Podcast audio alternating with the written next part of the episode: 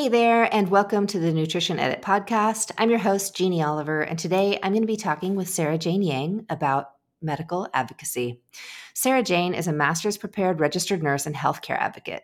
Her time at major urban academic medical centers such as Harborview in Seattle and Weill Cornell Medical Center in New York City shaped her early career with rich learning environments, and her intensive care specialization gave her advanced training in cardiothoracic resuscitation and neurological emergencies. This scientific base has been a solid foundation upon which to lay disease specific program management experience, hospital quality leadership training, and strategic relationship building skills. During her 15 year career as an RN, Sarah Jane has earned additional certification and honors, including a 2023 feature in the Washington Post, a first author medical research publication in the Journal of Stroke and Cerebrovascular Disease in 2019. And in 2018, she received the Mary McClinton Patient Safety Award. She has also earned the Stroke Certified Registered Nurse credential and the Critical Care RN certification. Today, I'll be talking with Sarah Jane about what medical advocacy is and how an advocate can help you navigate the complex healthcare and insurance systems. Dealing with your own or a loved one's health problems is difficult and stressful enough without having to wade through the endless red tape and bureaucracy. But the good news is you don't have to go it alone. And if you're in a caregiving position or you know someone who is, this episode is for you. So I hope you'll enjoy my interview with Sarah Jane Yang. Welcome to the Nutrition Edit podcast for high performing women who want to uplevel their health and feel their best in their bodies, careers, and personal lives. In this podcast, I'll sift through the latest nutrition and biohacking trends to filter out the bullshit, share what you really need to know, and help you put the good stuff into practice in a way that works for you. You'll get actionable tips from guest experts and myself on how to uplevel your mindset, workouts, relationships, and environment, and start feeling like the badass woman you are. Join me as we bust through the bro science and male centric health paradigm time to help you achieve optimal performance, body, mind, and soul.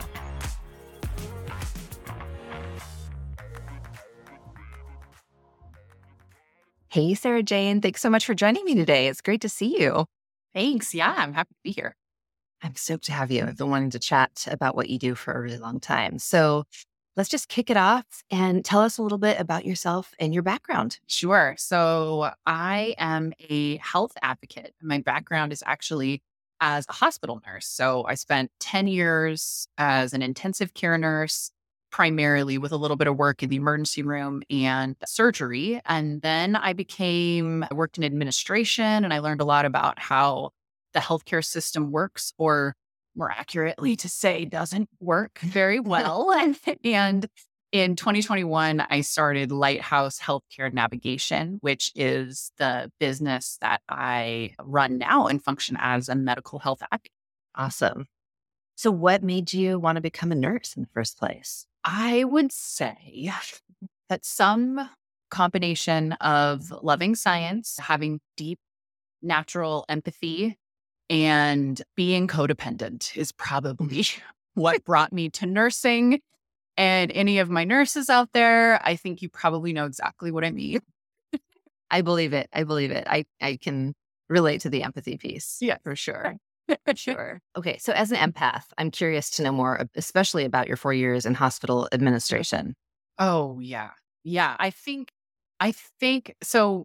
My take on hospital administration management, I guess you could say, but really what I was doing was managing quality for specific types of patients, specifically stroke patients, but then it expanded to other types of neurologic disease. So, as an empath, I found my meaning by deciding that I wasn't taking care of patients as much as I was taking care of healthcare providers at that point. So, okay.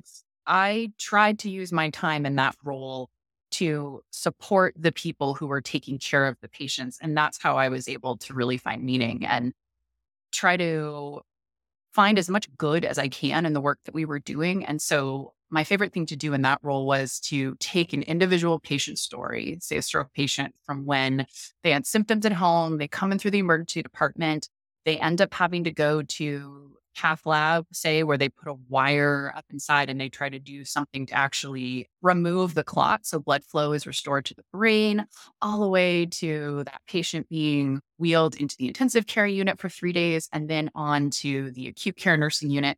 What I tried to do was weave that as a complete story and deliver it back to the healthcare providers and show them look what a masterful thing happened here where there was actually for one patient in particular i remember doing this and there was i think there was 56 different healthcare providers that touched this patient My within their first 72 hours in the hospital and blood flow was restored to that region of their brain.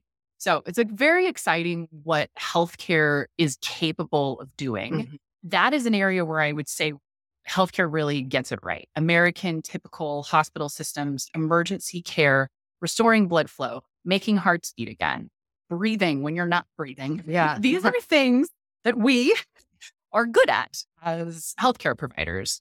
I would say after that, it gets pretty dicey, Mm. unfortunately, at that urgent level of healthcare. And it's been really gratifying as now working privately for patients as a healthcare advocate to try to make some of the other parts of the system work as well as I have seen the emergency and intensive care parts of American healthcare work. Yeah, that's fascinating. I definitely agree with that. We get the acute intervention piece. Yeah. I think we do a not great so job. much the prevention or necessarily the follow up and rehab. Oh, absolutely. Yeah, absolutely. It really drops off. And and that has nothing to do, in my opinion, with the quality of the individual healthcare providers. Sure. I feel incredibly protective of individual physicians, nurses, therapists, social workers. The weight that they are operating under Yeah. is enormous. The amount of work that each person gets squeezed out of them by primarily the financial forces above them, Mhm. it's remarkable. And Crushing. it's crushing. It's absolutely crushing. And and I think that all of us get into healthcare because we we genuinely enjoy watching someone else get better. Yeah. I mean, if you want to become famous and wealthy, there's a hundred thousand easier ways to do it. You know? Yeah, that don't require malpractice insurance. And yeah, or watching people suffer, or all the times you don't have answers and you wish you did. You know, yeah, absolutely. So I I think that what is able to be accomplished is actually remarkable. However, it's really important for the individual patient to understand how weak the systems are. Mm. I'm sorry to say, and how much personal advocacy is necessary for you to get your best results from healthcare. So, Sarah Jane, tell me then, how do you define medical advocacy and how did you make the transition from what you had been doing in nursing into doing this? Yeah. So a professional health advocate is a guide through the healthcare system. Think of it like a local person keeping you safe and comfortable on an international journey into a Mm. country that can be amazing, but also you don't know it as well. And there can be hidden dangers that you aren't aware of because you're not local. So it's like taking a local with you. I translate the language because believe me, it's a different language. I read the maps. I stay with you the whole time. I make sure you or your loved one get to where they want to go. Another key difference between what a healthcare advocate does and what, say, any of your doctors and nurses do in your healthcare is my only concern are your priorities Mm. because you're directly paid by the patient. Mhm. It's a totally, totally different experience than having a nurse or a doctor who might wish very much that they could hold your priorities in the highest esteem and hold your hand through every step of the process. Right. The reality is they're dealing with forces above them, and that is who they work for. They work for their clinic, they work for their hospital. They don't work for you directly. It's very indirect, the relationship Yeah. with you. Yeah, that makes really good sense. It's Yeah. almost like a, a political system in that way. yes. When we're talking The legislator may want to vote exactly as their constituents wish, but there are lobbyists involved and other powers that be. So, Yes, Yeah. absolutely. There are definitely competing interests, Mhm. and it matters who signs your check. It really does. right. I've never had such uh, direct satisfaction of taking care of clients and patients because it's it's us together and we're figuring it out step by step while having wonderful relationships with any different specialist that needs to be involved in you meeting your goals. I mean, they are they are key. We are navigating what they're able to provide us. It's not direct healthcare. So I would imagine too that that's a huge relief for the practitioner as well. Oh, that they have someone that's actually guiding their patient through and oh yeah, making sure that their needs are met on all these angles or these different, you know, aspects of this yeah. process that they can't manage. They don't have the bandwidth or ability. Yeah. Um, but naturally, I do think that most physicians want the best for their patients, right? And there's only so much that they can do. So having someone like you that's walking them through the whole process is amazing. yeah, the relationships that I have been able to forge with physicians, entire clinics, nurses, medical assistants, patient service representatives at the front end, uh, therapists, I could go on and on and on. There's so many, there's so many different ways that medical advocates are able to bridge the gaps in the healthcare system.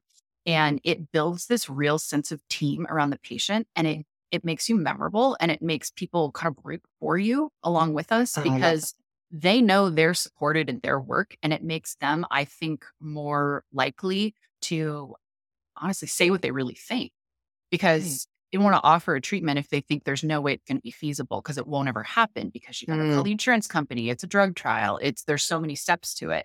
Once I have a good relationship with the physician, we start uh, being able to really think creatively for some of these really tough patients because they know that the follow through is there because that's where my accountability lies. Get we'll we'll get the ball over the line, whatever that goal is. However, I can affect it, we're going to affect it. And you have the knowledge and medical background Right. to understand what's going on, to understand the health aspects, but Yep. also the system. Yeah, there's a shorthand. Yeah, Yeah. excuse me. Yeah, absolutely. There's a shorthand. So the physician and the nurses can speak to me very plainly. Mm. And I'm also imagine I'm also managing a lot of the emotional support piece. And Yeah. so from an efficiency, it sounds cold, but from an efficiency standpoint, an oncologist can just talk to me.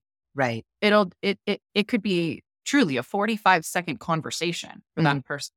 If they had been having that conversation directly with the patient, it would have been much, much larger endeavor because of all of the emotions involved. Sure. I also deeply understand the emotional piece. So I, that's where I'm able to translate. So there's translation of what the actual drugs mean, the receptors the drugs act on, the Mhm. physiology. There's that translation and teaching that I like to do for my clients. But there's also the emotional translation. I know that oncologist has deep feelings and wants their patient Right. to have the highest quality of life and the longest life.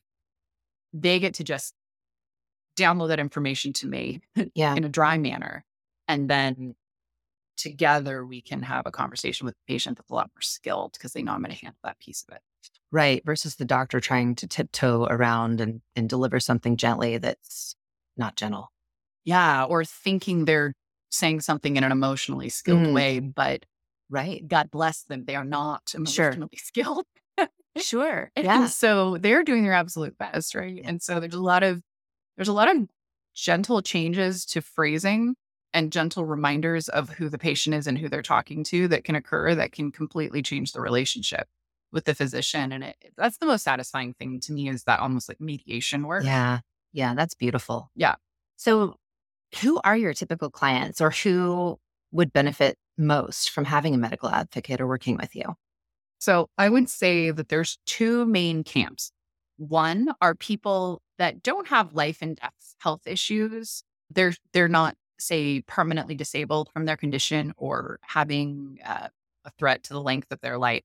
However, their time and their stress is worth mm. having someone like me who can probably get things done in a quarter of the time that they would spend doing it themselves yeah. personally. Yeah. I'm probably going to do it far more effectively because I already know the system. And so I'm I'm a person on their team. So they delegate health related administrative tasks to me and I take care of it. And so they might just have some pretty simple things to manage, but I'm able to take care of those for them.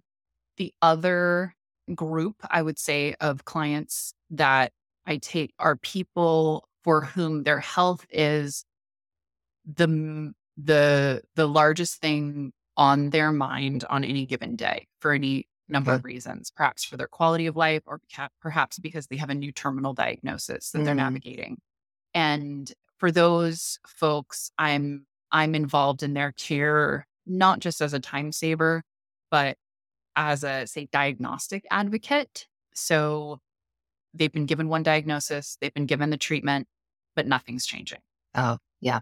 Symptoms are still there. The fatigue is crushing Mm. the the headaches absolutely will not go away continue to be unable to work so the question becomes do we have the right diagnosis? Or Right. if we have the right diagnosis what's the next step in the treatment plan? And sometimes the the physician who originally the provider that originally diagnosed you that- that was it. That's what they had to offer. And you might not realize that you it's time to move on at that point you can go to somebody Right. else or go back to the first physician and have a conversation but you might realize that it's time to bring another specialist in here either even within specialties there's subspecialties and then micro oh specialties gosh. subspecialties right Yeah. and so it takes research to find the right fit. And so in that way, can navigate improving your diagnosis or improving your treatment for what does turn out to be the correct diagnosis. But it's all worth questioning if you're not getting the results that you should from your treatment. Right. And I would think it would be so difficult as someone dealing with a chronic illness or terminal illness Mhm. just to even muster the, the energy to go there and to try and navigate Absolutely. that. So Absolutely. doing that on your own or even having a family member try and do it for you would be completely overwhelming and exhausting when you already have, you know, nothing left in the tank. Absolutely. I, what I'm hoping to do for people is to let them be the patient Yeah. instead of the scheduler, the medical researcher, the insurance specialist. You could go on and on and on. But yeah, so eh, when the the client or the say the children of the aging parents that have hired me for their services, you guys let me know the priority and then I will take care of all the logistics from there and I'll check back in with you at whatever intervals you want. So some people are say minimum contact, just let me know when we've achieved the goal. More than happy to do that. Some people want to have, you know, every couple days we check back in and we find out where we're at the process and they're kind of closer to steering the ship. But yeah, you can let me know we want to have this diagnosis reevaluated by another specialist. And then I'm going to come back to you with a list of three physicians that can see you within the next two months, say, pulling, pulling that out of the air, but can see you within the next two months to take another look at your condition. Or maybe sometimes I get lucky and I'm able to get a physician to review your case without Mhm. even having you sit in front of them Yeah. and then get kind of a an extremely offhanded preliminary report of what might be happening just because of the relationships I already have with so many different specialists. And then that can guide us before we've even used your energy to show up at the doctor's office. And that's amazing because I'm sure that most people wouldn't have access to those people necessarily. No. And although I will say you'd be amazed what can happen if you ask. So even if you're not able to or you don't want to work with a medical advocate, it doesn't hurt to ask. I mean, email addresses are available online Yeah. for people. So if you have something that you're researching for yourself medically, some interest that you have, find the study on the internet Hmm. and then go to the end of the study and then find the email address of the people involved in the study. Usually the first author, second author, third author tend to be the people that are going to be the most closely involved with the, the theory behind the study. Right. Email them your story, see what happens. You'd be amazed actually what amount of information you're able to get because if your condition matches the clinical interest Mm. of a very active researcher, Yeah. you actually have something valuable to provide them as well. That's really cool. I had no idea. That would never Yeah. have occurred to me. you could get you could get some off the cuff thoughts from some of the deepest thinkers in your specific condition without any of the rigmarole. It it has happened. I- It doesn't always happen, but it Sure. has happened, and That's it's, it's amazing. absolutely worth trying. Yeah. Very cool. Yeah. That's a fun.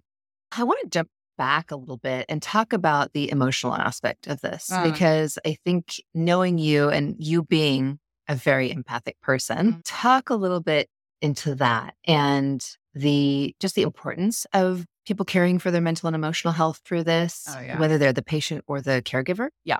Um, and how that factors into what you're doing with them in the advocacy role. Yeah, sure. Well, I feel like backing up and telling my mom's story a little bit because she, I think, had a life story that is very helpful to this conversation. And it molded my initial outlook on being a nurse and then now informs the way I want to be here in you know the second act of my life as I as I get older and have my own children and move forward in life so my mother was my absolute role model growing up and she was and continues to be the most giving person I've been in relationship with. It was it was a level of selflessness that embedded in me that that is how you are a good person. First of all, she adopted three children who had been ravaged by the foster care system. Mm. These are my three older siblings and endured horrors before she adopted them, adored them, loved them. They're absolutely my family members. And when I was born into this family, I immediately, like from birth, because somehow I was born after she didn't have children for 20 years. no birth control. Then at 40, all of a sudden she had a child, and that was me. And I had three older brothers and sisters that had had an, an extremely different early childhood experience. So adopted at age six, adopted at age five, and adopted at nine months, but had already had three different foster families at nine months, even. heartbreaking coming in. Yeah. And so I was born knowing that there are extremely different life circumstances. I didn't have to learn that right. because my family taught me that. And I was born knowing you can make an enormous difference in somebody's life by, first of all, acknowledging the experience that they're having and then by taking action. And so I am forever grateful for being born into that experience and for knowing that in my bones mm. from always understanding where my blessings lie, where my privilege lies. The next part, though, was mm-hmm. having to understand where those boundaries lie. Because if you don't have skin mm-hmm. around your spirituality and your empathy, you pour yourself out in such a way that is so inefficient, you can actually evaporate. And I watched my mother evaporate, essentially. I mean, I gave one example of within my family, the kind of empathy and service that she needed to provide emotionally for other people. She was also a third grade teacher. And uh, any child in her class that had looked like they had any financial issues that didn't look like they were having their hygiene needs met at home. I mean, before you know it, my mother was meeting all of those needs. Oh, and it was it was so beautiful, right? One example of that was a child that she knew was probably enduring physical abuse. And this was a third grade child that didn't know his own birthday, which was just wild, right? I don't actually know how you make it to third grade without knowing your birthday, but this is what my mother told me and what I saw her do for this kid who, so this little boy loved Harry Potter. He learned to read in third grade with my mom and he learned to read because he loved the book Harry Potter so much. And he got more and more into the story and he lived in a poorer part of town where I grew up and my mother orchestrated fake owls to deliver oh letters to this kid's trailer. I mean, it sound it sounds made up. Like it sounds like if this was a movie plot, you'd throw it out because it's like too on the nose, right? Yeah. But so she got my brother, who was like 19 or something at the time, to bring letters to the kid's front door and say, An owl gave me this to give you. And inside the letter was a description of what a special, special boy he was and how there are greater things beyond the life that he lives and how if he holds on to his goodness, like he'll continue. Like th- this was one example of the kind of stuff my mother did. Amazing. By the way, she kept this up for two years. Eventually, this culminated into a trip to Target because she said that he won some contest. Oh my gosh. I assure you, he did not win a contest, but she created the reality she wished existed for this child. And there are a lot of things that can be true at the same time. So I don't sure. begrudge a single act of goodness that she did for the world. And I, I couldn't even begin to list all of them. The problem was she had no skin for herself. She's in heaven now. God bless you, mother. She had no sense of what were her emotions and experiences and what were other mm-hmm. people's emotions and experiences. Just too porous, taking all of that on. Yeah. And I watched it happen. And she had no health habits to speak of. That's an exaggeration, yeah. but care was not an oh, issue or not a thing oh, in her no, life. Yeah. No, what she was going to feed herself was 10th on the list. What exercise she was going to give her body was 10th on the list. She had separated herself from her body so long oh. ago. Yeah. I don't think she had the possibility of beginning to understand what her lived experience was. She lived through other people and gravitated toward other people's emotional voids because filling them allowed her to experience that vicarious joy of their happiness for that moment, right. reflecting back onto her. Okay. So that was my role model. Yeah. yeah. and I and I didn't come close to creating an imaginary world for an abused 8-year-old boy for 2 years, okay? Like that I did not accomplish that level of service that she did, but that was very much my mindset. And anytime there was a problem, I felt the need to fill it. Mm. So when somebody needed money, regardless of whether that money was going to go to feed a drug habit, I had to fill it. Mm-hmm. So, you know, if a family member tells me they need $20 for gas and mayonnaise, but I'm pretty sure that money is going to get yeah. used for not gas and mayonnaise, I'm still giving them the $20 because I don't have an experience separate from them. I mm-hmm. am having their experience or whatever they're projecting onto me. It pours you out entirely and then you don't even want to know what's going on in your own body anymore because it's too scary. So it can yeah. be a really powerful gift because I would say that, like my mother, I have a natural understanding of another person's emotional state without having to even speak.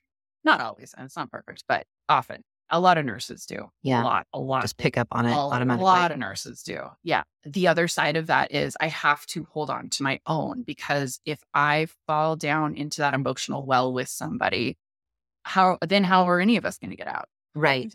Yeah and yeah and my my mother's life ended early mm-hmm. and i believe on a spiritual level that it mostly had to do with her inability to be inside her own experience yeah. and to allow other people to have the life that their soul, in my beliefs, you know, chose for this incarnation. And so there's a real balance. I think one of mm-hmm. my missions in life and something that my business has allowed me to really explore is what is that balance between service and continuing to put fuel in your own ship, which has to keep running. And I'll always struggle with that. And I'll always be the person that enjoys filling somebody else's need. But I have learned now as I'm, you know, approaching 40, I think I'm sort of learning. I'm trying to learn how to do that sustainably. Yeah, I'm still learning that too. I can relate to that. I don't think it's it goes as deep with me as mm-hmm. it does for you necessarily, but I definitely am an empath and I've really in some cases had to learn the hard way of how to create healthy boundaries how to manage my energy output inputs. You know, I have a background working in chronic illness yeah. and with Lyme disease patients. Yep. And when you're around that all the time, it can be really difficult to not take all of that on. Oh, yeah. And these people are dealing with constant chronic problems and oh, you're yeah. hearing about it yep. 24 7 you really have to learn to create that partition yeah. between your work life and who you are in your personal life and yep. your own health yep you know something i've learned about this is there's actually a bit of ego, quite a bit of ego mm-hmm. in the person that feels personally responsible for everyone else's pain. What saves me the most from the downsides of being an empath is the practice of humility because I didn't create the world. I didn't mm. create illness. I didn't create pain. I didn't create joy. Mm. With my clients, I have learned I can no more take credit for their wins and their health gains than I can take credit for their pain. It isn't about me. Yeah. Right. So uh, when I remind myself as I'm trying to care for somebody else and and and it's not going the way I wish it would yeah. all the time in life, right? And my loved ones, sometimes with my clients, try to think I'm helping my clients, but you know, mm-hmm. sometimes it doesn't go the way we want. When I'm able to remember my place in the world and remember that I'm a pencil in the hand of some force far greater than me, I think, I hope, I don't even yeah. really know, but I think I know for sure I'm not God. That's what I know for sure. Yeah. So we're all here to learn something and we just try to make the next right decision on a daily basis and not self aggrandize beyond that. Absolutely. Yeah, that's a really beautiful way of of thinking about it and just a good perspective on like, yeah, there can be this ego piece that can come in. For sure. I think too, it's our learned experience, right? How we were raised, how we were brought up. If Yeah. we were in a position, I think this is my struggle, if we've been in a position where we had to kind of hold things together or be the responsible person or manage someone else's emotions, especially a kid Yeah. trying to manage adult emotion, Uh-huh. you can really easily take on that sort of inner belief, which is completely subconscious that, oh, I'm responsible. And if they do something wrong, it's because it was my fault. Or if something happens bad to them, it would be my fault, or I would somehow be responsible. Right. So this that fear based origin of that, I think, as well, right? Absolutely. I think it's a tool that children use because Mm. they are literally dependent Yeah. on the piece of their environment. It makes sense for a child to proactively manage the emotions of people around them because they Mhm. won't get food unless somebody puts it on their table. Right. Right? I mean, yeah. Like I'm thinking about my family members that were in the foster care system that, I mean, unbelievable stuff, you know, having a schizophrenic mother and not having reliable food access, things like that. There are things that we build for ourselves that make sense when we're children. And then there's a practice that I have to undergo for myself to realize, like, you sweet child, thank you. Yeah. You did such a good job. You did such a good job because you needed that. Mm-hmm. And now we're all grown up and we don't need that tool anymore. That was so relevant then. Yes. And now it's a part of the Russian doll that I am. That's a smaller doll and that's a memory now. And that pain is done. Don't have to re experience that pain because I already did it and I did a great job. And mm-hmm. now my bigger shell, my almost 40 year old shell here, that's what's on the front. And I don't need those tools anymore because I got my own job. I got my own house. I got my own responsibilities. I'm not taking on your shit. Yeah, I've got my Yeah. own, I'm a grown up. I've got my own stuff. So that skill can ride in the back of the bus, not in the front of the bus anymore. It doesn't necessarily serve us. That's right. well. Because 40 year old me is driving this bus. And doesn't that translate into so many areas of our lives? So many. I mean, right now we're talking about caring for other people, which is what I do for a living and what I know a lot of people are doing for their family members. There's a lot of people, especially women, who are not only caring for their children and trying to maintain careers, but they then have aging parents or, you know, aging family members or ill family members. And I'm going to say this wrong, but I heard something about it's like the sandwich generation or mm. something. They're still responsible for their children, Yeah. but they're now responsible for their parents. We're all getting punished for not getting married and having children at 20, I guess. I don't know. You did it at 20, your mm-hmm. mom would be 40 by the time Yeah. the kid's graduating high school. And in just, you know, a generation and a half, my friends are often having kids at 40. I had my last kid at 35. So if my parents were still with us, then I absolutely would be contending with their age related issues and my own children's. And I think something that I tell my clients that find themselves in that situation, well, I mean, first of all, obviously, I want people to know that you can hire help Yeah. for so many more things than you might not than you might imagine. I mean, yes, you can hire someone to like drive your mom to an appointment, but you can also hire someone, a medical advocate, to make the appointment, to help decide what the right appointment is to begin with, Yeah. to organize the medical records before the appointment, to physically attend the appointment with your mom, to help your mother learn how to use MyChart and virtual visit options, or just do it for her if that's just not even worth trying to do. So, first of all, you can hire help. So, it's good for people to know it's out there. Hello, nutrition editors. If you've been listening and you're ready to put this work into practice in your own life, head over to joliverwellness.com and book a free 30 minute chat to learn more about coaching with me or to check out my self study programs. I also invite you to join my email list where you'll hear from me a few times each month with recipes and strategies for reducing stress, improving your metabolic health, and working out smarter, not harder. Subscribers will also receive exclusive offers on my programs that I don't share anywhere else, and you'll get early access to registration for my Body Liberation Together group program. I look forward to connecting with you, and let's get back to the show. That's not an option for everybody, though. Right. And that's the hardest part about the work that I do. And is that I wish that I was able to serve more people. Mm. But the other thing to remember is that, you know what? A C is an okay grade. You don't have to get an A in everything. You don't Yeah. have to get an A at every single part of your life. My best friend used to say, C's get degrees. I was more or less an A student. She was more or less a C student. Well, paint in broad strokes here.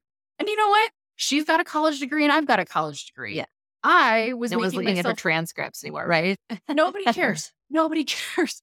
Um, like I made myself physically ill before exams. She did not. She was watching Sex in the City before her exams, just to totally date myself. Okay. She did not miss the finale of Sex in the City when it aired in order to try to get an A instead of an Yeah. A minus on some biology test. Like, Yep. she had it right. And I think this applies to our conversation because, yeah, it would probably go better if these over functioning women, I'm one of them, handled every single part of every single thing to prevent any ounce of pain for all the people in their life. Yes, it probably would go better. Does it have to? First of all, it's not possible. Second of all, people deserve to have their full life experience. You can try to Yeah. pad their pain, but their soul is here for a reason. Yeah. You can't be the pillow between them and their experience all the time. Right. Mm. And if something gets done, but it's a 75% instead of a 95%, that is damn good. Another day in the books, check. Moving on. Like it does not, it really doesn't have to be perfect. In fact, it can Yeah. be very, very imperfect, and that's Yeah. still okay. And you and I, in our work together, we have talked about that sort of all or nothing Oh, mindset so that people fall into Oh, so, so easily hard. that I'm either Oh, yeah. doing the thing 100%, I'm all in, or the wheels have fallen off the bus Yeah. and I'm completely off the rails. That's right. That's right. How has doing this work changed your perspective on your own self Mm-hmm. care and health and how you take care of yourself since that wasn't modeled for you? That, oh, that's such a great question. Because just to continue honoring and using my mother's life story as a warning, I suppose, God bless you, mom. so she passed away, and I was left thinking that my destiny was to fill her shoes. Mm. And oh my God, when she passed away, did I learn the amount of over functioning that she was in the middle of because she just passed away right in her sleep. She just, Oh, wow. here one day, gone the next. It was horrifying. She was my best friend. And well, she was everybody's best friend. I mean, in my little world, everything stopped that day. And it was just a void and grief and all, all the things you can imagine. And I then started a journey. So that was at 23. I started a journey of figuring out, first of all, how to fully function because my mom did so many things for me too, of course. Mhm. And then how to maintain this legacy of service to other people, empathy to trying to right the wrongs that we see around us, to try to acknowledge a privilege. She didn't have that terminology because this was so long ago, but she would have. And how to survive. Because, in my opinion, she knew that first part so well, but she didn't know how to actually survive this life. And so the way I have started to paint how to survive this life was, first of all, from a whole lot of therapy. And what my therapist did with me was constantly redirect me to my body Hey. over and over and over again. What I, I had a few therapists, not to brag, but I had a few therapists. and I've gone to like, I have a PhD in personal therapy. And one therapist told me that they felt something that was going to be really important for me. And I think is probably important for other empaths that function codependently, like I did and, and have to work to not do today, is to reclaim your own intuition. So Mm. there's a divorcing that happens in your your gut feeling, right? If you feel bad in your body, especially as a child, and there's nothing you can do to right the situation, there's probably a good reason that you feel bad in your body. Your body actually talks to you. This sounded crazy to me, right? Like I have a master's degree in biology. Like I this is I was not uh, I didn't believe you could speak to yourselves and they would quote speak back to you when I started this journey. However, I have learned that you can and that it will speak back to you because when your body feels bad and there's nothing you can do to change it as a adaptive method as a survival method, especially children, you leave your body. You Right. you just leave. And if that pattern stays in place like it did for me for 25 years, when you first are being introduced to the idea that no, you should be in your body, you don't even know that your body has anything to say. You don't even know what your feelings are. I would have panic attacks with no discernible trigger. Hmm. Panic attack as though I'm, you know, watching someone die right in front of me and I had no idea what initiated it. And I mean, there were some things to choose from, but I had no idea. The timeline had no bearing to my physical experience. And so, what my therapist did over and over and over again was say, describe the physical sensations inside your body. And it it took a few years. Yeah. And I would, and I'm like, what? And it felt so ridiculous and it was so uncomfortable. And what I learned to do was this is what I this is what I told my friend who just started therapy. I told her, you just gotta squish in it.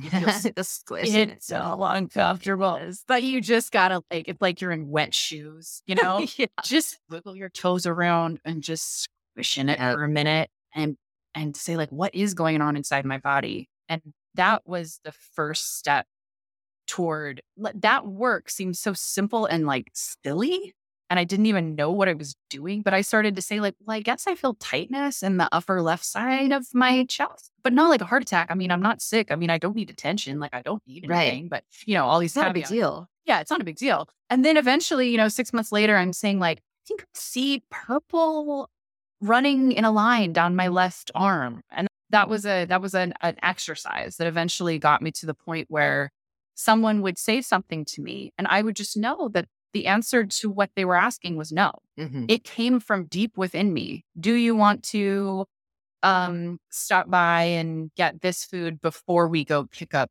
our other friend? From deep within me, I would say, no, I don't want to do that. I would really like to go get these people picked up because I need to to bed. Yeah. So to answer your question in a very big way, that was the journey. That was the beginning step. That was the initial direction of the ship. And then it has blossomed from there to being able to have employees, to fire employees Mhm. kindly, Sure. because that's who I am. I mean, that's a gift. I mean, I was born You're a caring compassionate deeply. Yeah. person. I was born caring deeply. I've learned that's not the part I have to try to be.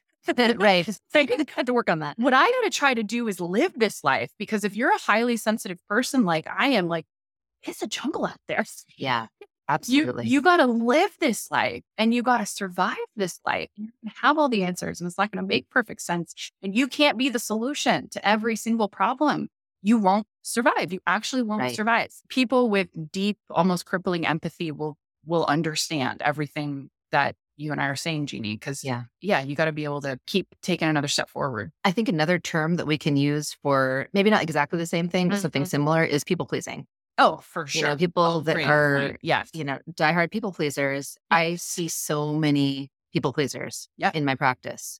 And it's no mystery that I see them in their, you know, late 30s, usually at the earliest to late 40s. Yep. And they've been people pleasing all their lives. And Oh, yeah. suddenly they reach yeah. a point where they're like, I feel horrible. Now I've got my own health challenges. right.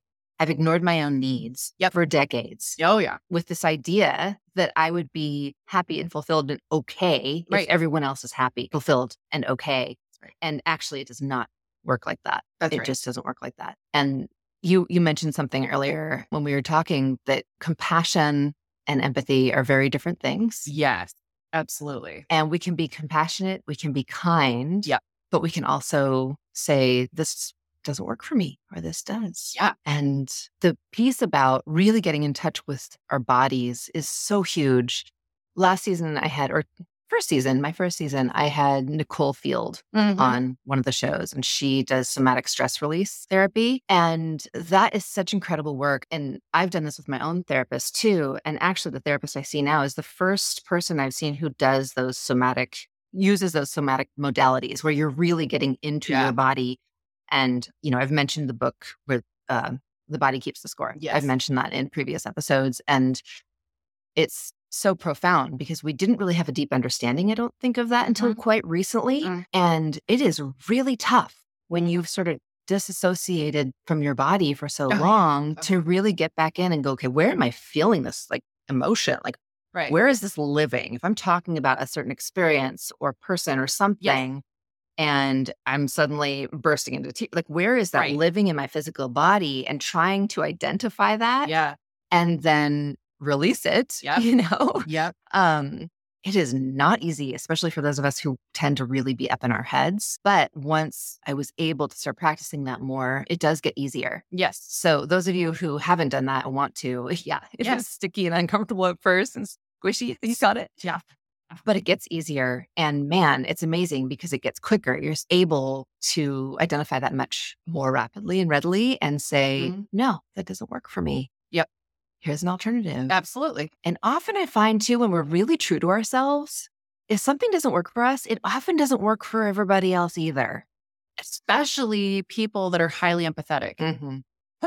Sometimes you're picking up on something that's much bigger than you, too. That's a good point. And I think people that are very empathetic, people pleasing, I think they can be wonderful leaders actually because Yeah. they come at it. So yes, I'm just I'm just absolutely underlining everything you're saying. I I want people to know that if if you're if you found yourself in a situation like I did, you can experience direct joy. You aren't relegated to only experience vicarious joy from creating uh, some temporary peace in the people around you. You know? It's And powerful. oh, I had to go back. Oh, the ther- all the therapy genies. I was in the therapy, okay. And another therapist had me go back to remembering my earliest memories of direct joy Mm. because anytime I described happiness, it was very social and relational, and that's me, and that's good. But it was because I had accomplished something else for someone else. My mom talked about some of her happiest moments. It would be seeing that child's face who received a letter from an owl from the Harry Potter universe. That was her happiest memory. And that is beautiful, but that's not actually hers Mm. like what what direct Right. joy did you experience in your body like what sunlight did you feel on your own face right Mhm. And that was just so interesting and so interestingly some of the only direct joy memories i could remember it was all food Yeah. Isn't oh, that I can relate to that. Absolutely. isn't that interesting right Absolutely. yeah We're not alone in that. We're not alone in that. It is so common. because honestly, we live in a society that says women should be everything to everyone. Uh-huh. They should be high performing, that's right all the things. that's right a hot mother teresa all yeah, there you go. All the things I've talked about ad nauseum in this show, and that I talk about with my clients constantly. But you know, we can't do that, and we've sort of taken on this idea that it's not okay to have our own dreams, desires, and personal joys. Like it's like if you're not in constant sacrifice, or you know, if something is just beneficial to you, right or it's not okay to want to make good money. right You know, right it, sure it's not okay. I mean, like, there's just this negative stigma that I don't see existing for men. yeah, I think their journey is a totally different place. Yeah. It is for me anyway. I identify so strongly with a lot of classically feminine experiences. It is so interesting.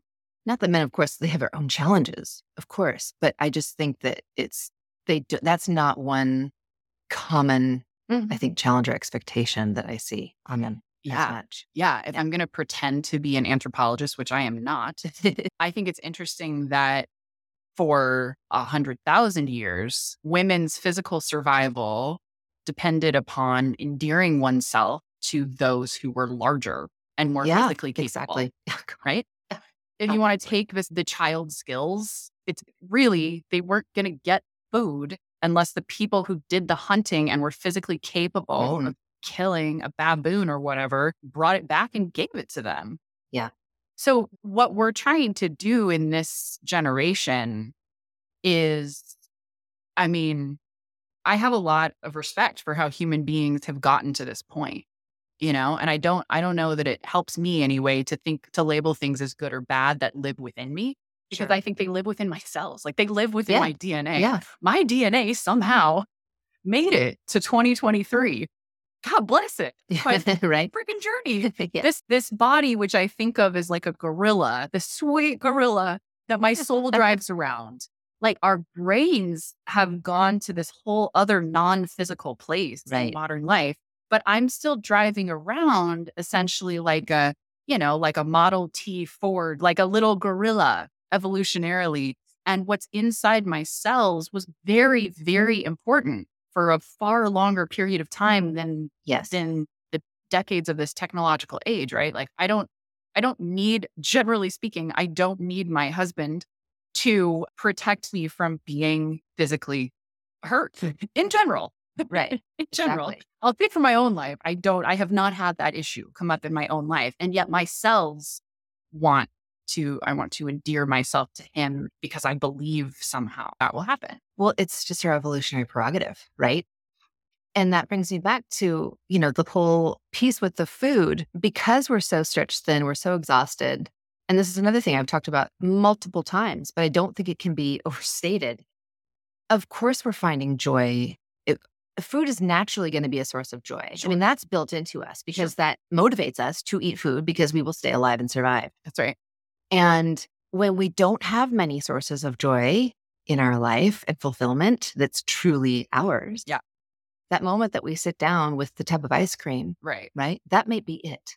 Right. So why wouldn't you? Why wouldn't your brain say, "Give me the fucking ice cream"? The Kraft macaroni and cheese if you're me. exactly right. Whatever that might, be. yeah, or the bag of salty chips. That's which- right. I mean, whatever it is that's gonna give you that Right. dopamine hit, that feeling of like momentary Right. Happiness, joy, fulfillment, whatever. Like, aren't I good? Yeah. Right. My my best friend, God bless her, ended up with gestational diabetes and she had to give up sugar. And she is the most straight arrow. Like she's never done a thing wrong in her life. And I'm not the same, but this is her. She's never done a thing wrong in her life. I'm telling you, she's just, you know, she took her contacts out every night. She washed her face at By the book, 8:30 p.m. She took her birth control at 9 p.m. every single night. Like she'd have half of one drink and then drive everybody home. I mean, she's just a good girl, Yeah. period. And Dairy Queen soft serve ice cream is what she, it's her thing. Mhm. And then she ended up with gestational diabetes and pregnancy. And I remember talking to her and she was sobbing. Aw. And it's so exactly this conversation because she said, like, it's my one thing. It's my one like, thing. aren't I good? Like, aren't I good? Yeah, Don't I, don't you know, and- deserve the one thing. Yes. And I couldn't, I mean, I didn't have any answers. And that idea of deserving, and mm-hmm. I want to, I think that really ties into the work that you do because I think as people who do love whoever we're caregiving for, Yeah. you know, yeah. you deserve to have help. You deserve to have your own life. Yeah. the context of someone else, be it your parent or child or whoever, Yeah. Loved one that's dealing with health problems. Yeah. And I think we often don't feel like we deserve to have the help Oh my God. or we feel guilty for wanting help. sure. And that we've got we've got to release that. We Oh, have to understand like Yeah. that we are deserving of that joy Yeah. and self-care and Oh, rest, like true real rest. Oh yeah. Oh yeah. I have a client right now you're making me think of that uh the daughter actually hired me to help her dad take care of her brother Mm. if you're still with me. Yep. But so I get a front row seat to some of the most beautiful gifts that families give each other and sometimes I am that gift. So- Yeah. so Absolutely. the daughter found me online and hired me. And the dad, at first, she said, This might be my dad has agreed reluctantly to have your services. But she told me, I want you to keep in mind that this is a huge source of self esteem for my dad, that he takes care of my brother who Yeah. has all these chronic health issues. And I appreciated that. And that's, that is common. And over time, I've partnered with her dad and I am his boots on the ground and mm. he is in charge and he is still taking care of his son because I Yeah. don't know his son. The relationship is between them. But the, the greatest compliment my business can get and that we received was that he told me that he feels like his son's dad. Oh, Like, I just got the head tingles. It was so sweet because he said, I, I forgot what it felt like to be his dad because he was physically cleaning him up after having bathroom accidents. I mean, he was all these things, right? And so now we have these systems in place and we do things, and he knows what things he can just send to Sarah Jane because his job is to be his son's dad. Yeah. That's it. That's his job. And we go to the appointments together, but he just gets to show up to the appointment to Yeah. support his son. I'm I've got the agenda. I made sure that doctor read his record before the appointment. I made sure that his dignity was protected when he needed a rectal exam. You know, like Right. I was like, Right. no, we leave now. You know, so he just got to be his dad. And I love doing that for people. Yeah, that's incredible. That really is a gift. Yeah. It really is a gift because that relationship would shift so, so much when you're now the full time Oh, yeah, absolutely. caregiver. And oh, gosh, you know, Oh yeah. And then and then you start to feel I heard a quote that I really liked that said, choose guilt over resentment every single time. oh, I like that. It's so bold that the codependent inside me was like, you know, when I first heard that. But resentment is the the leading emotion that um uh, is recognized in research about divorce, for example, when you just like you think of them and your leading emotion is everything I've done for you, right? Yeah. yeah. And so this kind of bold idea, choose guilt over resentment, whatever that means. Every once in a while, I I remember that if I want to take an extra 30 minutes, I come home to the kids or whatever, because they don't want Yeah. me to feel resentful to them, right? So where I No. can, Yeah. yeah. Yeah. So, how has that changed for you as far as the way that you practice self care now mm. and sort of protect your own energy now in this current place in your life Yeah. comparatively to when you were working within the medical system, Yes. like in it instead of more yes. around and outside of it or with it? yes. Well, gosh. So another therapist gave me this wonderful practice where I have rocks that represent each of my clients. Mm-hmm. And there I have kind of practices, like little spiritual traditions that I do. And so when there's they I have these I sound crazy, but I have these little rocks and I know their name. And they're my clients' names. Or they could also be uh, there's a rock for my child, there's a Yeah. rock for my husband. Like they're actual rocks that I found. I live in West Seattle, like out on the beach, right? And and when I am looping about something, when I'm worrying about something, when I want to do more and more and more, but my body, I know my body is tired. I know my brain is just zinging. Then I pick up their rock and I will hold it in my hand. And I have the little vase that I got at Goodwill. That that is who I give to God Mm, what I call God, right? And and I hold it in my hand and I and I I I find my higher self, like that deep, endless amount of empathy that God gave me. And I know it's endless because it's not me, because I'm Yeah, mortal. it yeah. comes from The much, the ocean. It comes from the ocean. It comes from this whole other place. And I go there in my mind and I hold that rock and I squeeze it and I hold it and I say, I pray and I say, I want this. Like my son, for example, like that's so easy, right? But I'm just like, please let him be safe. Like, Yeah. please let him be safe. Please let this issue not be a problem. Please let him have friends, all those things. And then I let it build to a fervor. And then I remind myself that I'm just a mortal.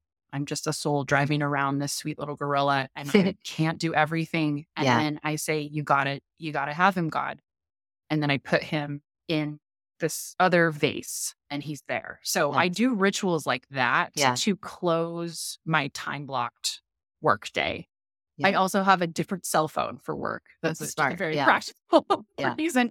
And sometimes I hear that phone ringing in the other room, and it's a it's a discipline. yeah. Someone is probably could be in the hospital, right? But I my clients know when I'm available and when I'm not available. And sometimes I am available for people that are going to be in the hospital, but they will know if I'm available. Right. In the hospital, when I was working before, before I had done all of this work, I took everything home with me all the time.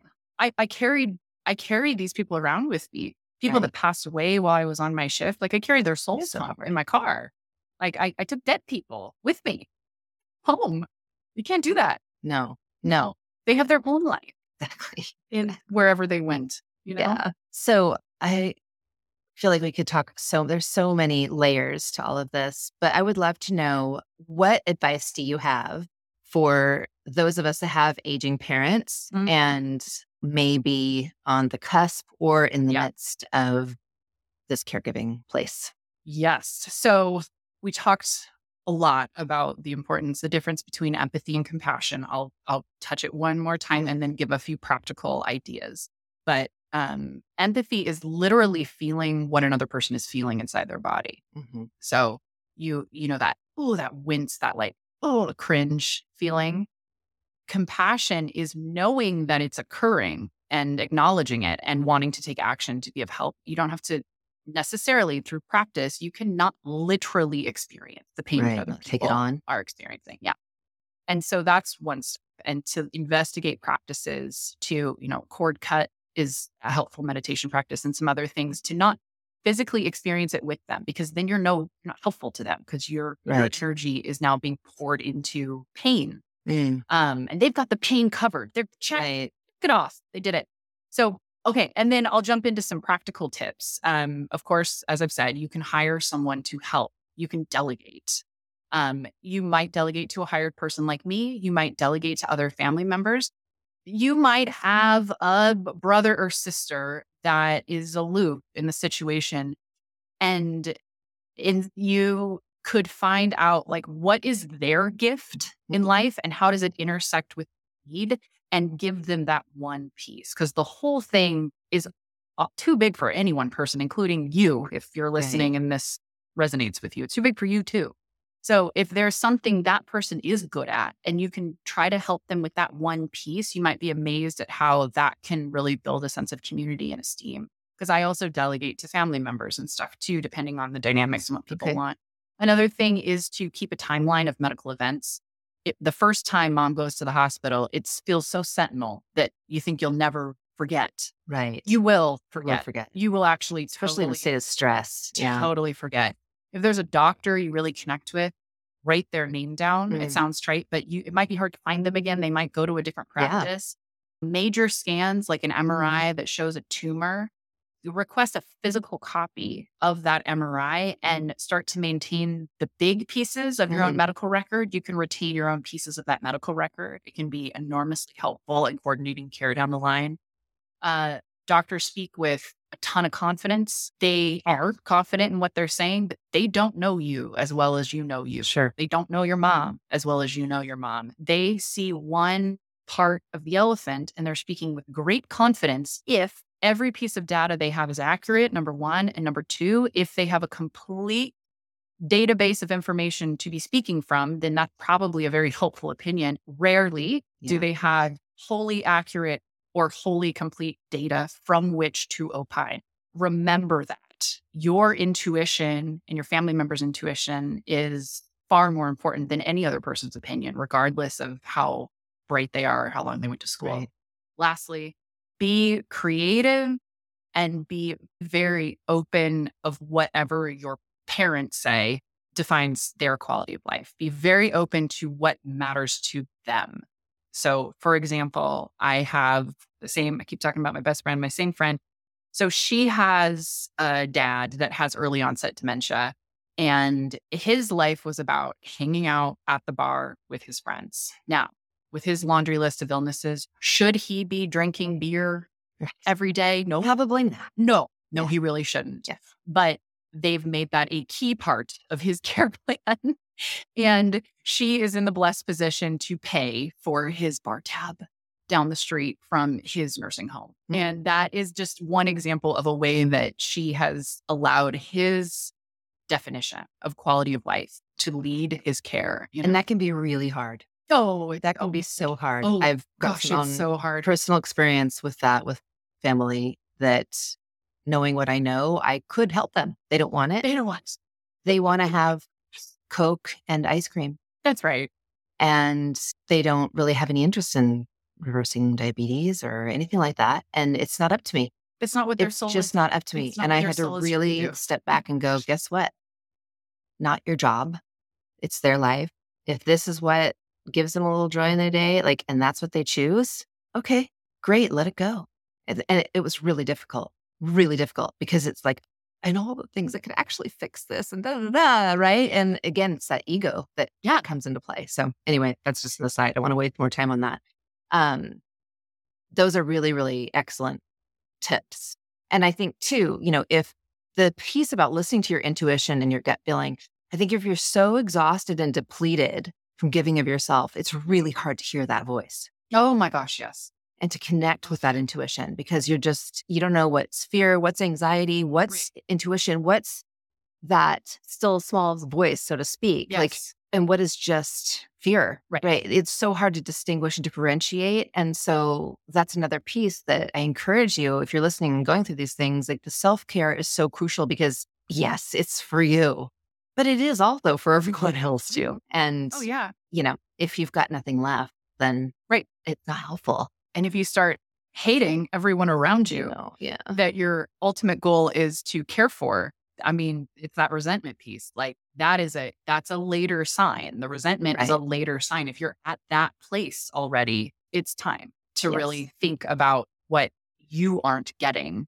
For sure. And that brings me to the next topic that I wanted to touch on, which is, you know, what in everything that you've seen throughout your career and in your work now, what do you think are the most crucial preparations or precautions that we can take Mm. to set ourselves up for better, you know, late life or possibly long-term care? Oh my gosh, this is this is so good. So after spending, you know, almost two decades in healthcare, not almost two decades actually. Wow, it has been 20 years that I've worked in intense healthcare settings. The first thing you can try to do is stay away from traditional American healthcare. Oh boy. Um, yeah. And you know, and I say that to be funny. I mean, I have deep respect and gratitude, and you know, all the rest for all the people and all of the systems that us smart human beings have created and published, and all these things, right? But truly, if it's something very minor, if it could be fixed with anything besides uh, a pharmaceutical intervention, try that first. I have no judgment about pharmaceutical interventions. I personally use pharmaceutical interventions for my mental health, for Yeah. example. It is it is that you want to make sure that there was nothing else that could have helped you first. You mean like preventative measures? Like lifestyle, I mean nutrition. really diet, exercise, it is medicine. Yes. It is what our bodies cannot be more than what we put into it and what we do with it. It actually can't. It's a it's a physical law, right? Yeah. It it is it is whatever you put in it and whatever you physically do with it. And I think that the people that I've met who practice the best preventative medicine tend to be very connected to their body's experience hmm. and incredibly respectful of their body's lived experience. Yeah. And so, I mean, it really all ties back together. Um, and so, eh, yeah, if anything besides traditional American healthcare can help you, do that first. If physical therapy is an option, do that one. If there's any symptoms of depression or anxiety that could be associating with combining to amplify your physical symptoms, which is very common, yes. Yeah. look into that. Yeah. Another thing that I love to always teach people, especially um, people that are still younger, and by younger, when I'm in, if, a nurse tells you you're younger, it just means you're not 75, by the way. Um, you feel really young. If you talk to me, you're going to feel so young because I'm going to be like, oh, you're young. You know, you're 68. I'm like, oh, God, you're young. Um, so density of uh, muscle in your glutes and your Mm. quads yes. that one indicator. So, like if you were to, you know, cut a core, sorry to be graphic, but like pull a core of muscle out Mhm. and study it, how strong and how dense that muscle is, is the best indicator of how independent you will be as an elderly person. Mm, And it comes down to such a simple thing. You got to be able to get up from a chair yeah. Yeah. or manage stairs, for example, but really sitting up from a chair. And all that is is a reverse squat. But resistance training for women, because we lose our density faster than men do, but it's important for everybody. But like just some good squats, like some good, strong buns and legs Yes. will add to your quality of life more than you could imagine. There's studies. This is published, Yes. people. this, this is published. Big butts. It's published. It's good. Get some muscle. Get some I know. muscle on oh, back. how many times have I said that? Everyone's like, stop already with this. But no, it's so, true. good. It's absolutely true. And it metabolizes your stress. it metabolizes everything. Yeah. I mean, that is Yeah. our metabolic currency. Yeah. But that's a whole other conversation. Oh, we won't go into It that. breaks down all this stuff that's just there. Yeah. Yeah. Well, and dementia, you know, we've mentioned that. That's such sort of, oh God, it's just so common now. Mm-hmm. And that's one of the best things that you can do is have really good insulin sensitivity. And the more muscle mass you have, the more Okay. insulin sensitive you are. Work it out. So that is Yeah. best thing that you can do for yourself is build Yeah. and maintain as much muscle mass as possible. Yeah. I feel like I know that you've got to get going, so I want to be respectful of your time. Any really like last thoughts that you have for us? And then I want you to let us know where everyone can find you. We may have to do a whole separate episode on navigating insurance. I don't know, or Oh, either just a girl, let's do it. Absolutely. oh, you want to talk? You want to talk nerd? Let's do this. To talk that's a lot to oh, unpack. Oh God, let's talk about money. I can talk about money all day. I can talk about money all day. It's Yeah. so crazy. Yes, there's so many ways to try to save money on healthcare. God, I could talk about that forever. Yeah. So, any last thoughts that you make, want to make sure you Mhm. leave listeners with? Goodness. Um, don't be intimidated. They are not smarter than you. Mm, Your healthcare providers don't know more than you know about yourself. Our knowledge as healthcare providers tends to be very, very, very deep in very certain subjects. Yep. Be that a phase of care like hospital or clinic, be that a specialty like autonomic neurology. They don't know the breadth. Your job is to take all the best information. They work for you yes. remember. They serve you. You are the king. They are your advisors. You are Daenerys Targaryen, okay? they are your counsel. You decide with the information given to you. You don't follow them. You decide based on info they give you. I love that. Yes. I love that. Absolutely. So tell everybody where they can find you. Yes. And I'll put all of this information in the show notes to everybody so you don't have to remember it. Wonderful. Okay, so my business is called Lighthouse Healthcare Navigation. And I also work with an incredible company that I must mention called Gray Zone Health for people struggling with rare neurologic, endocrine, and other disorders complex. Gray Zone Health is the best place to find me for non rare disease work. LighthouseHealthcareNavigation.com. And my name is Sarah Jane Yang. If I didn't mention Yeah. that before, you can also find me just good old fashioned Google. Love it. Awesome. Well, thank you so much for being here with me today. This was fantastic information and empowering, you know, and Mm. hopeful. So thank you so much for sharing all of this with us. I really appreciate you being here. Thank you. Thanks for having me. Hey there, thanks for hanging out with me today. And if you enjoyed the show, please subscribe and leave me a quick review. Also, check out the show notes for links to connect, follow, and share this podcast, and for information featured in each episode. See you next time. I am not a doctor, and the content here should not be taken as medical advice. All information in this podcast is for informational purposes only, does not constitute medical advice, and does not establish any kind of practitioner or coach client relationship. This podcast is not a substitute for professional medical advice, diagnosis, or treatment. Do not disregard medical advice or delay seeking medical advice because of information you hear in this podcast or any other, and do not start or stop any medications without speaking to your health provider. Always seek the advice of a qualified health practitioner before undertaking a new health regimen. This podcast and website represents the opinion of Jeannie Oliver and guests to the show. Opinions of guests are their own and do not reflect the opinions of Jeannie Oliver Wellness LLC or our producers.